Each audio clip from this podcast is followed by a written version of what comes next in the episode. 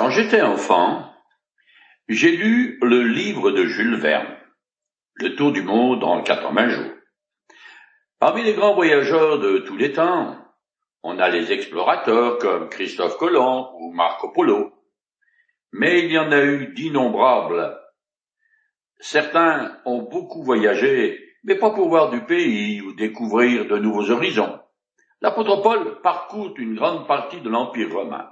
Mais ce n'est pas pour se distraire, car il a une mission à accomplir. Il est à la conquête des hommes pour le royaume de Dieu.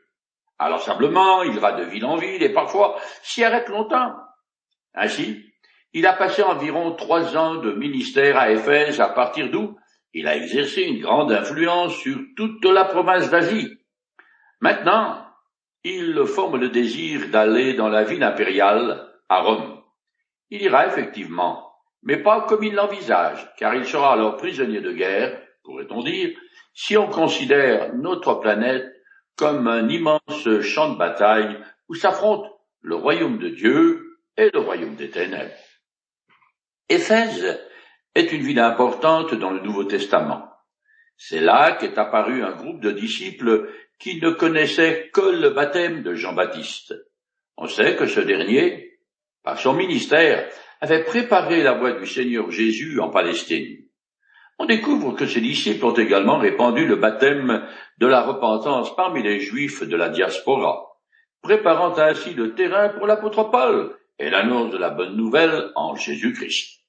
À Éphèse, Paul a vécu un temps fructueux d'enseignement, mais de plus, et à travers lui, le Seigneur a également fait des miracles prodigieux. Luc le souligne parce que ces actes extraordinaires de l'apôtre ont pour but de contrer la situation locale d'une ville connue pour ses pratiques magiques, la sorcellerie et l'idolâtrie. Le succès de la mission de Paul est tellement grand qu'il met sans dessus dessous les valeurs religieuses de beaucoup d'habitants de la ville et de la région au point où il déserte en masse les cultes païens pour se tourner vers le christianisme. Bien sûr, ce renversement de situation n'est pas du goût des artisans et commerçants qui vivent du culte de Diane ou Artémis, alors ils déclenchent une révolte. Avant de quitter définitivement l'Asie mineure, l'apôtre rassemble les responsables de l'église d'Éphèse. Son discours d'adieu, ainsi que ses dernières instructions, sont à la fois un testament et une prophétie, car il annonce les difficultés personnellement, ainsi que les dangers qui menacent l'Église. L'avenir prouvera qu'il dit vrai. Il est souvent question d'Éphèse dans le Nouveau Testament, et cela jusque dans le livre de l'Apocalypse. Maintenant, l'apôtre Paul est en route pour Jérusalem, où, comme prévu, les choses vont se gâter. Je commence à lire le chapitre 21 du livre des Actes. Après nous être séparés d'eux, des responsables de l'église d'Éphèse, nous avons pris la mer et nous avons mis directement le cap sur l'île de Kos. Puis le lendemain, nous avons continué sur Rhodes et de là vers Patar. Pendant notre escale, nous avons trouvé un navire en partance de la Phénicie. Nous nous y sommes embarqués et nous avons pris le large. Le verbe que Luc utilise pour exprimer la séparation avec les anciens d'Éphèse signifie se séparer avec effort et douleur. Paul et ses compagnons s'embarquent sur la mer Égée et contournent le sud-ouest de l'Asie mineure. Ils vont d'abord jusqu'à l'île de Kos, à 60 km de Millet, puis jusqu'à celle de Rhodes, à 80 km plus loin. La première île s'appelle aujourd'hui Stancho. Elle était renommée pour son vin, ses aromates et ses étoffes. Rhodes était célèbre pour avoir été vaillamment défendu par les chevaliers de Saint-Jean de Jérusalem contre les Turcs. Mais elle avait été pillée en l'an 42 avant Jésus-Christ. Aujourd'hui, cette île est un haut lieu de la Grèce touristique. À cette époque, les petits bateaux, du genre de celui qu'emprunta Paul, longeaient les côtes et s'arrêtaient pour la nuit dans un port. Le petit groupe continue ainsi jusqu'à Patar, qui est un port d'Asie mineure situé de l'autre côté de la Méditerranée, juste en face de la ville d'Alexandrie. De là, ils s'embarquent sur un plus gros navire pour la longue traversée qui doit les amener à Tyr, capitale de la Phénicie, aujourd'hui au Liban. Je continue. Arrivé en vue de Chypre, nous l'avons laissé sur notre gauche et nous avons continué notre route vers la Syrie pour débarquer à Tyr, où le navire devait livrer sa cargaison. Il y avait là des disciples. Après les avoir trouvés, nous sommes restés sept jours avec eux. Or ceux-ci, poussés par l'Esprit, conseillaient à Paul de ne pas se rendre à Jérusalem. En passant au large de l'île de Chypre, Paul a dû se souvenir que quatorze ans plus tôt, il y avait débarqué la première fois en compagnie de Barnabas, et qu'il avait eu du succès à Paphos, la ville principale de cette île. Ils ont continué jusqu'à Tyr, leur destination finale, qui faisait alors partie de la province romaine de Syrie. Quand la première persécution a éclaté à Jérusalem, les croyants se sont enfuis un peu de partout, et certains allèrent à Tyr, où ils avaient implanté une église. Quand il le peut, Paul reste suffisamment longtemps sur place afin de participer au culte du dimanche. De toute façon, il est obligé d'attendre que le navire soit prêt à appareiller. L'apôtre est poussé par l'Esprit de se rendre à Jérusalem. Pourtant, en cours de route, il est averti à plusieurs reprises par des gens inspirés par Dieu et bien intentionnés qu'ils le mettent en garde contre ce qu'il attend. Ils ont peur pour la vie de l'apôtre, qu'ils savent menacer, et lui conseillent donc de ne pas y aller. C'est l'interprétation logique des croyants qui ont reçu cette connaissance prophétique. Mais cela ne veut pas dire que Paul doit abandonner son projet, car il sait qu'il fait là la volonté de Dieu en allant à Jérusalem. Quand il a rencontré Jésus-Christ, il est d'abord devenu aveugle, alors le Seigneur a demandé à un disciple qui s'appelle Ananias d'aller le chercher. Bien sûr, ce dernier n'était pas très chaud, car il connaissait la réputation d'inquisiteur féroce de Paul, qui s'appelait alors Saul d'Otas. Mais le Seigneur lui dit, va, car j'ai choisi cet homme pour me servir. Il fera connaître qui je suis aux nations étrangères et à leur roi, ainsi qu'aux Israélites je lui montrerai moi-même tout ce qu'il devra souffrir pour moi. En conséquence, souffrir fait partie de la mission de Paul, et rien de plus. Et ce n'est pas cette perspective qui va l'arrêter. Et puis, il lui faut témoigner devant des rois des grands de ce monde, ce qui ne s'est pas encore produit. De plus, quand plus tard Paul comparaîtra devant la Cour suprême juive pour être interrogé, c'est très sûr de lui et certain d'accomplir la volonté de Dieu qu'il dira aux membres du Grand Conseil. Mes frères, j'ai vécu devant Dieu jusqu'à ce jour avec une conscience parfaitement pure. Un peu plus tard, et pendant la nuit, le Seigneur viendra lui dire, Courage, tu as été mon témoin à Jérusalem et il faut que tu le sois aussi à Rome. Cette vision et cet encouragement de Dieu ne lui épargnera pas la prison. Mais une fois enfermé, Paul écrira plusieurs lettres, dont une à l'église de Philippe, dans laquelle il dit Je tiens à ce que vous le sachiez, frère. Ce qui m'est arrivé a plutôt servi à la cause de l'évangile, en effet. Toute la garde prétorienne et tous les autres savent que c'est parce que je sers le Christ que je suis en prison. De plus, mon emprisonnement a encouragé la plupart des frères à faire confiance au Seigneur. Aussi redouble-t-il d'audace pour annoncer sans crainte la parole de Dieu. Le malheur qui frappe l'apôtre Paul n'entrave pas l'expansion de l'évangile, au contraire. Je continue. Malgré cela, une fois cette semaine écoulée, nous sommes partis pour continuer notre voyage. Ils nous ont accompagnés tous, avec leurs femmes et leurs enfants, à quelque distance de la ville. Là, nous nous sommes agenouillés sur le rivage pour prier. Puis, après avoir euh, pris congé les uns des autres, nous sommes montés à bord du bateau, et les croyants s'en sont retournés chez eux.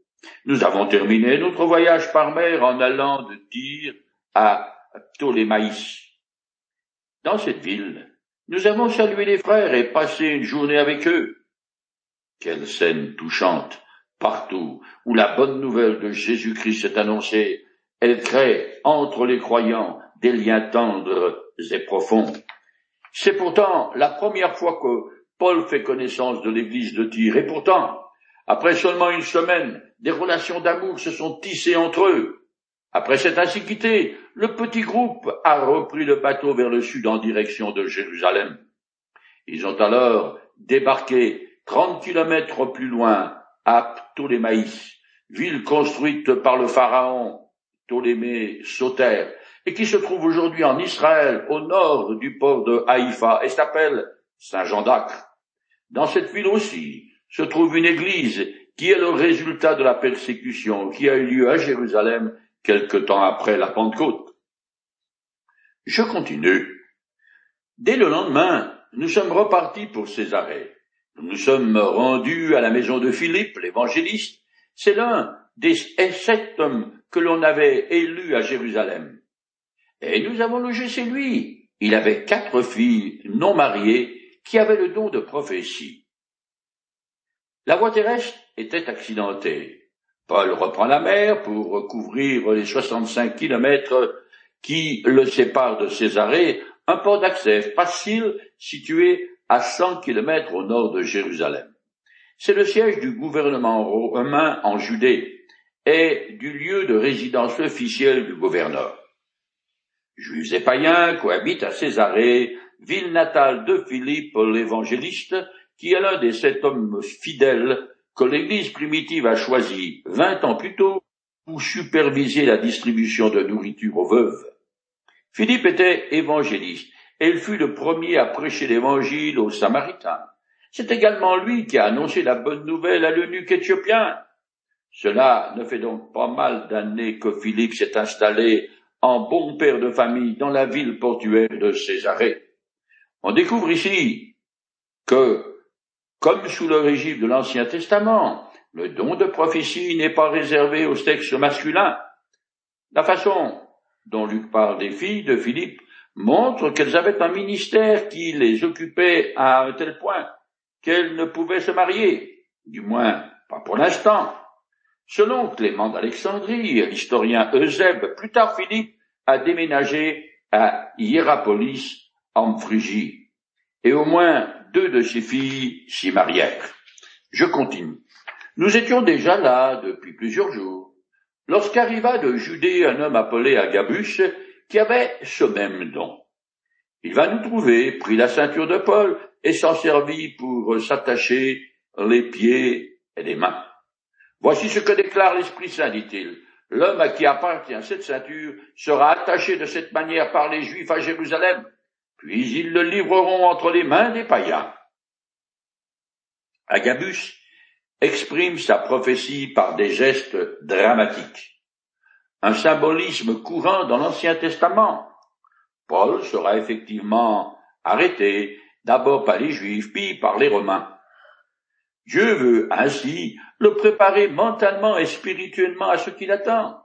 Il l'avertit de cette manière afin qu'il sache que ce qui va lui arriver n'est pas un coup du mauvais sort, mais a été ordonné par Dieu. C'est d'ailleurs grâce à son emprisonnement que l'apôtre sera amené à témoigner de la bonne nouvelle de Jésus-Christ devant les rois et les gouverneurs et qu'il ira à Rome aux frais de l'empereur. Je continue.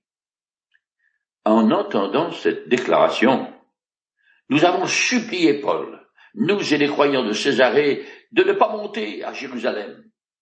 Mais il nous répondit, Que faites-vous là? Voulez-vous me briser le cœur avec vos larmes? Je suis tout à fait prêt, moi, non seulement à aller en prison, mais même à mourir à Jérusalem pour le Seigneur Jésus. Comme nous n'arrivions pas à le faire changer d'avis, nous n'avons plus insisté et nous nous sommes contentés de dire que la volonté du Seigneur soit faite.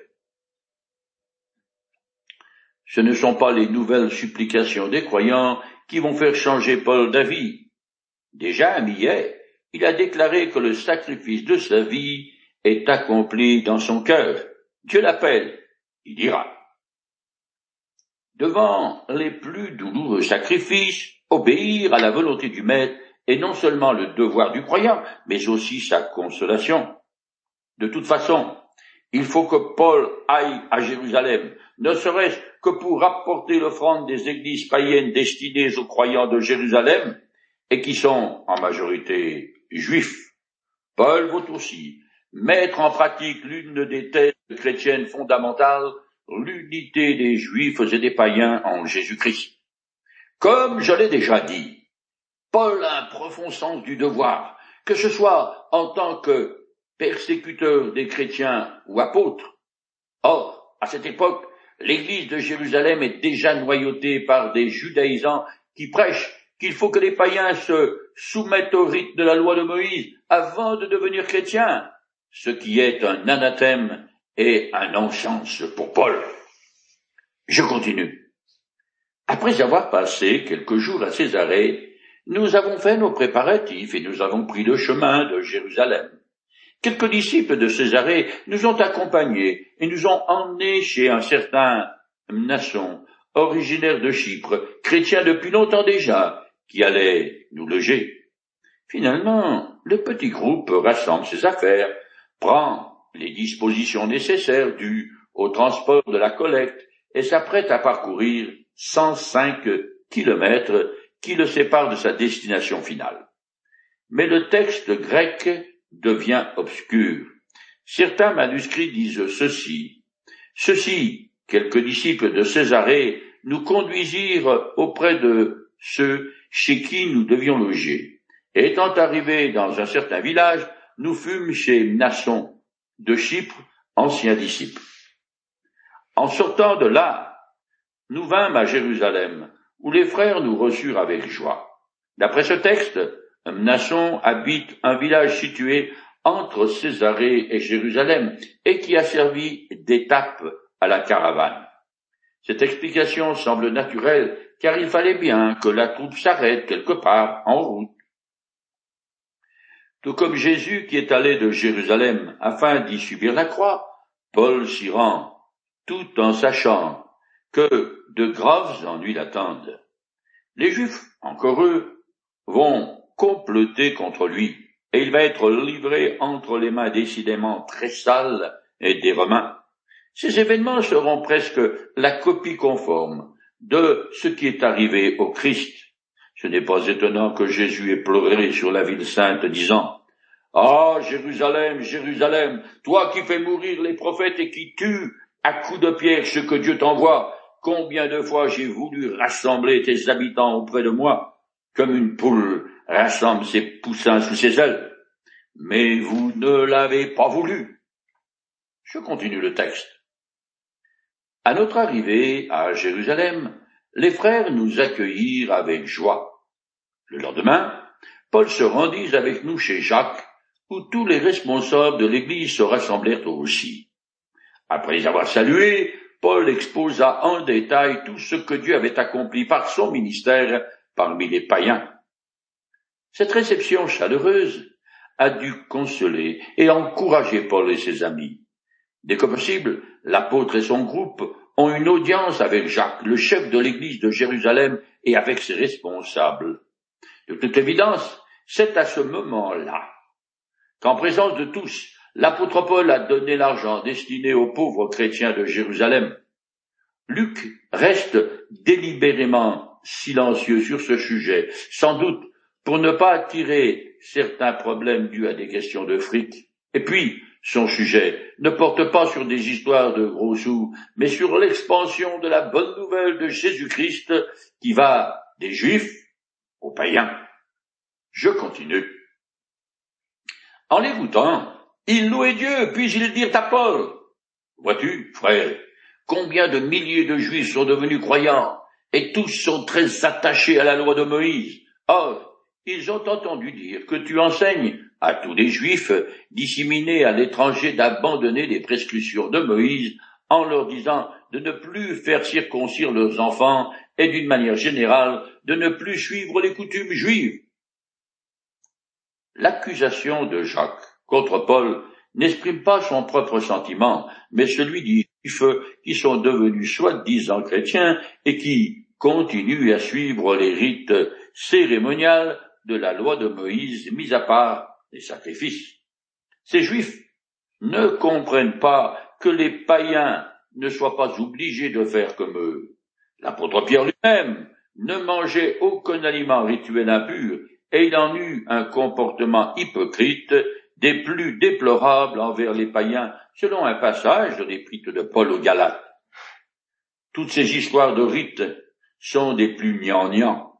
Cela dit, ce que les croyants juifs qui sont zélés pour la loi de Muse ont entendu dire concernant Paul ne correspond pas à son enseignement. Jacques et les responsables de l'église de Jérusalem en sont conscients. Mais cette rumeur peut s'expliquer par l'enseignement que Paul donne aux non-juifs. En effet, il les instruit dans la grâce de Dieu, c'est-à-dire qu'ils n'ont aucune obligation par rapport à la loi. Le fait de ne pas faire circoncire leur fils n'a aucune incidence sur le plan de la foi, et l'apôtre ne leur parle pas non plus des coutumes juives. Cependant, Paul n'a jamais dit aux Juifs de ne pas circoncire leurs garçons ou de ne pas se conformer aux rites typiquement juifs. En fait, dans l'une de ses lettres, il a dit Quelqu'un est-il circoncis lorsqu'il a été appelé, qu'il ne cherche pas à le dissimuler? Ou quelqu'un était-il incirconcis lorsque Dieu l'a appelé, qu'il ne se fasse pas circoncire? Que l'on soit circoncis ou non n'a aucune importance. Ce qui importe, c'est l'obéissance au commandement de Dieu, que chacun demeure dans la situation qui était la sienne lorsque Dieu l'a appelé. Les Juifs sont furieux contre Paul pour une autre raison. Dans les villes de l'Empire, les païens devenus croyants influencent ceux qui sont issus du judaïsme. Ainsi, certains juifs chrétiens commencent à rejeter le carcan pesant de leur héritage et abandonnent la loi. Les enjeux de ces problèmes sont importants, car Paul arrive à Jérusalem à une époque particulièrement troublée. Aux tensions religieuses s'ajoutent des remous politiques. Nous sommes en l'an 58 de notre ère et l'opposition contre l'occupant romain est vive. Des tendances nationalisme juives sont fortes et la répression romaine ne fait qu'exacerber les sentiments contre les païens. De toutes parts se multiplient représailles et assassinats dans un coin de rue contre les juifs qui, pactise avec l'ennemi. C'est dans ce contexte pourri que de nouvelles agressions contre l'apôtre Paul se préparent. Mais lui poursuit son œuvre. Il persévère dans des situations épouvantables parce qu'il a en vue un trophée, ce qu'il appelle lui-même le prix de sa course. D'ailleurs, à la veille de son exécution par l'empereur Néron, il écrit à Timothée, j'ai combattu le bon combat. J'ai achevé la course. Désormais la couronne de justice m'est réservée. Le Seigneur, le juste juge, me la donnera en ce jour-là.